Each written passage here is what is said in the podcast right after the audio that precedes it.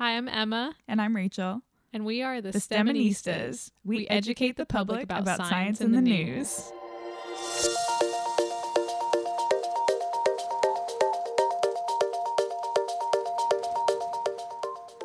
It's been a long time since we said our tagline, Emma. It really has. I think I think we've only been copying our videos, just the tagline we did in the beginning. So actually having to do that again feels like we're doing it for the first time. Yeah.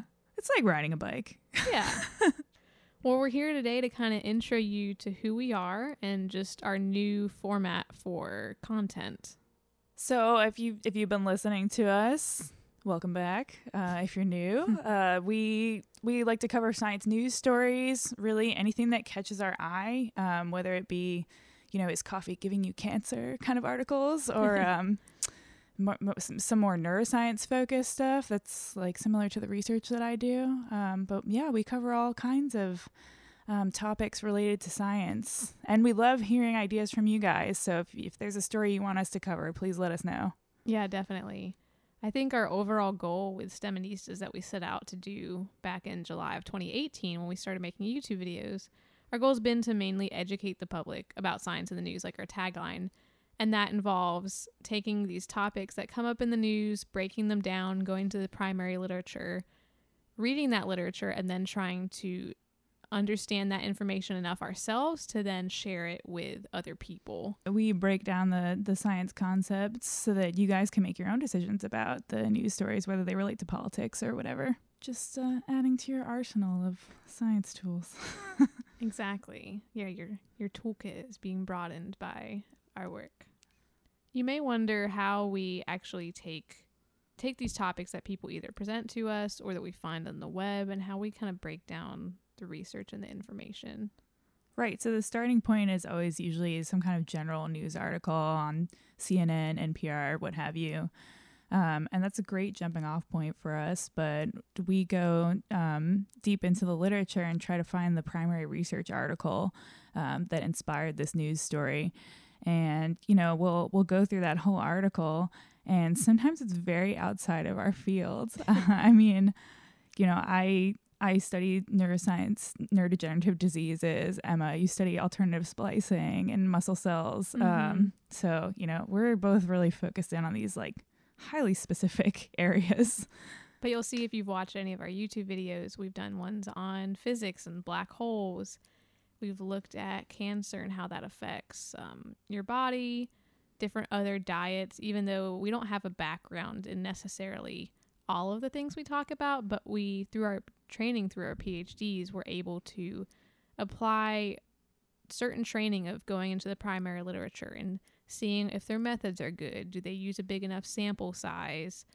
Are they making these correlations from causations or are they actually using statistics? So we can take a lot of what we learn through our PhD when we're reading these articles and then actually come up with thoughts based off of that.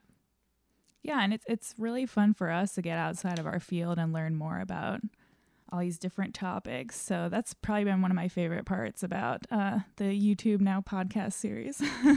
It's also cool because we're around so many great researchers at UNC. So we've had the opportunity. Someone asked us to do a video on probiotics, and I was able to go and meet with one of the nutrition professors who does work on the gut microbiota. And so to actually go and talk with the experts, because as scientists, we are in these niche fields and we very easily admit that we are not experts in all the things, even though that is what may be portrayed in the general media we know very little and we try and seek out the people who know more to get information from them.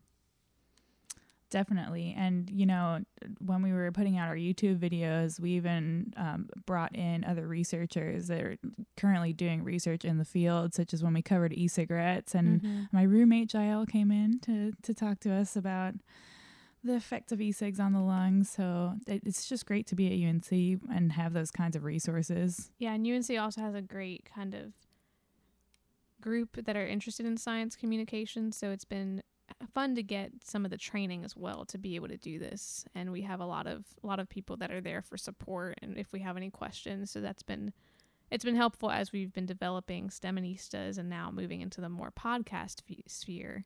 We know several people at UNC who are also doing that.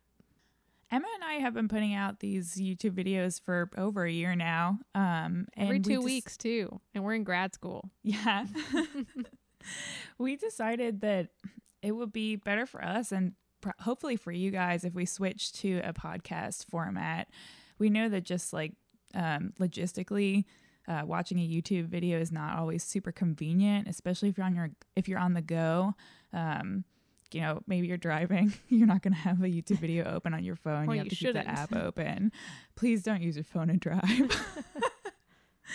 um, so hopefully, yeah, this is just a more convenient way for you guys to hear all the great science in the news that we want to bring to you. Definitely. And one of our, we had hoped with YouTube as well to utilize more the graphic side of things. And in a few of our videos, like I think one of the ones about mitochondrial inheritance and the three person baby, we actually used some illustrations, but that took so much time. And we realized that in order to keep up doing those illustrations, it's a lot more time on top of already the planning for the video, shooting the video, editing the video.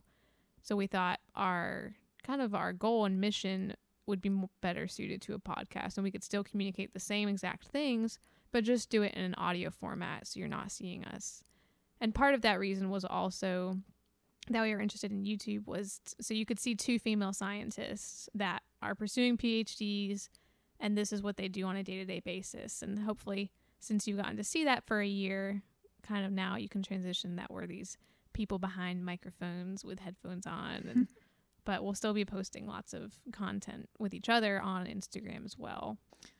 Some of the things that we cover can be kind of controversial. So, like for instance, we did um, a video on working with human embryos, um, human embryonic stem cells, um, which you know, some people are for that, some people are against that.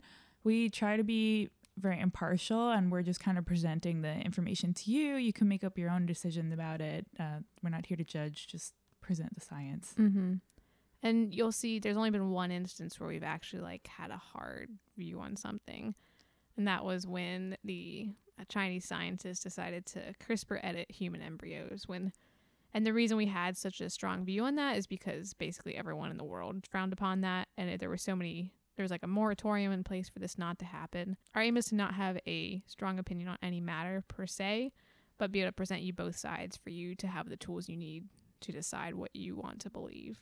And we think, especially in this day and age, that that's really important because so many times you kind of get the facts from one side and the facts from another side, but the facts are always pitting against themselves.